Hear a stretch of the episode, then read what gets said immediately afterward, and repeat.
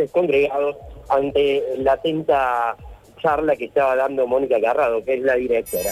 Mónica, bueno, volvieron las clases. Volvimos a la escuela, las escuelas se abrieron y hoy es el primer día de trabajo docente. Primer día, bueno, ¿de qué se trata? Porque el 19 ya es la vuelta de clases de los chicos de sexto grado y sexto año, así sería. En realidad, el viernes 19 vuelven todos los chicos desde segundo a sexto grado que tienen que continuar con el periodo de intensificación.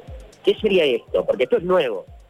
Esto es consecuencia de la pandemia. Anteriormente esto no sucedía. No, antes teníamos los exámenes complementarios en febrero, pero ahora, a raíz de que el año pasado se habla de un ciclo lectivo 2020-2021, ¿sí? Se hablan de 2 años para trabajar la continuidad de los aprendizajes. Por lo tanto, en los primeros 6 días, del 19 al 26, los chicos van a intensificar aquellos saberes que todavía el año pasado quedaron con algunas debilidades. Bien, para que... ¿Cómo sería? También con burbujas de cuántos chicos, cuántas horas por día y cuántos días. Los primeros 6 días vamos a trabajar con burbujitas muy pequeñas de los niños que nos quedaron para intensificar saberes. En nuestro caso, en nuestra realidad, son burbujitas que no superan los 5 niños por aula. Son aulas muy grandes, una escuela de palacio gigante. Tal cual, pero porque el año pasado hicimos un muy buen trabajo en esto de la búsqueda de los niños. Entonces no nos quedaron tantos para intensificar.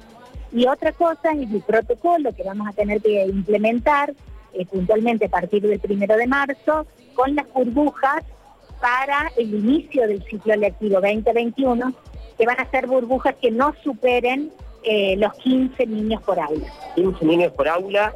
Por semana esas burbujas van a ser, esos mismos chicos toman una semana de clases presencial, la otra de manera virtual. La otra de virtual, que justamente estábamos hablando qué tipo de actividades podíamos empezar a pensar para que puedan desarrollar en el hogar. ¿Usted cómo lo ve esto? ¿Lo ve? A ver, el año pasado fue virtual, se tuvieron que adaptar.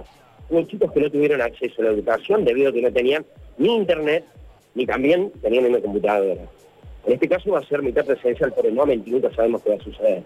¿Usted cree que está bien esto, que es correcto? En primer lugar, creo que es la posibilidad para todos los niños de una manera más igualitaria. Todos los chicos en la escuela y frente a un maestro.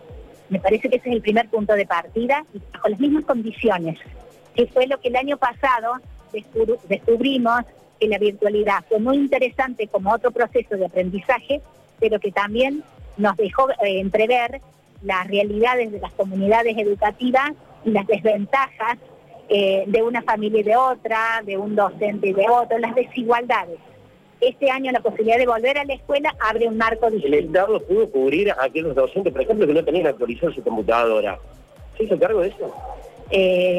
Nosotros puntualmente no hemos recibido esa asistencia.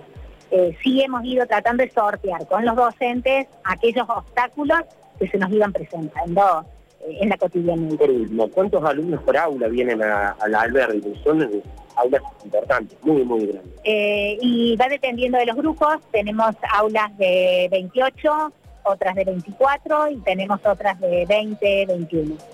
Perfecto, muchísimas gracias. Vuelta a clase el 1 de marzo, 19, aquellos que necesitan apoyo.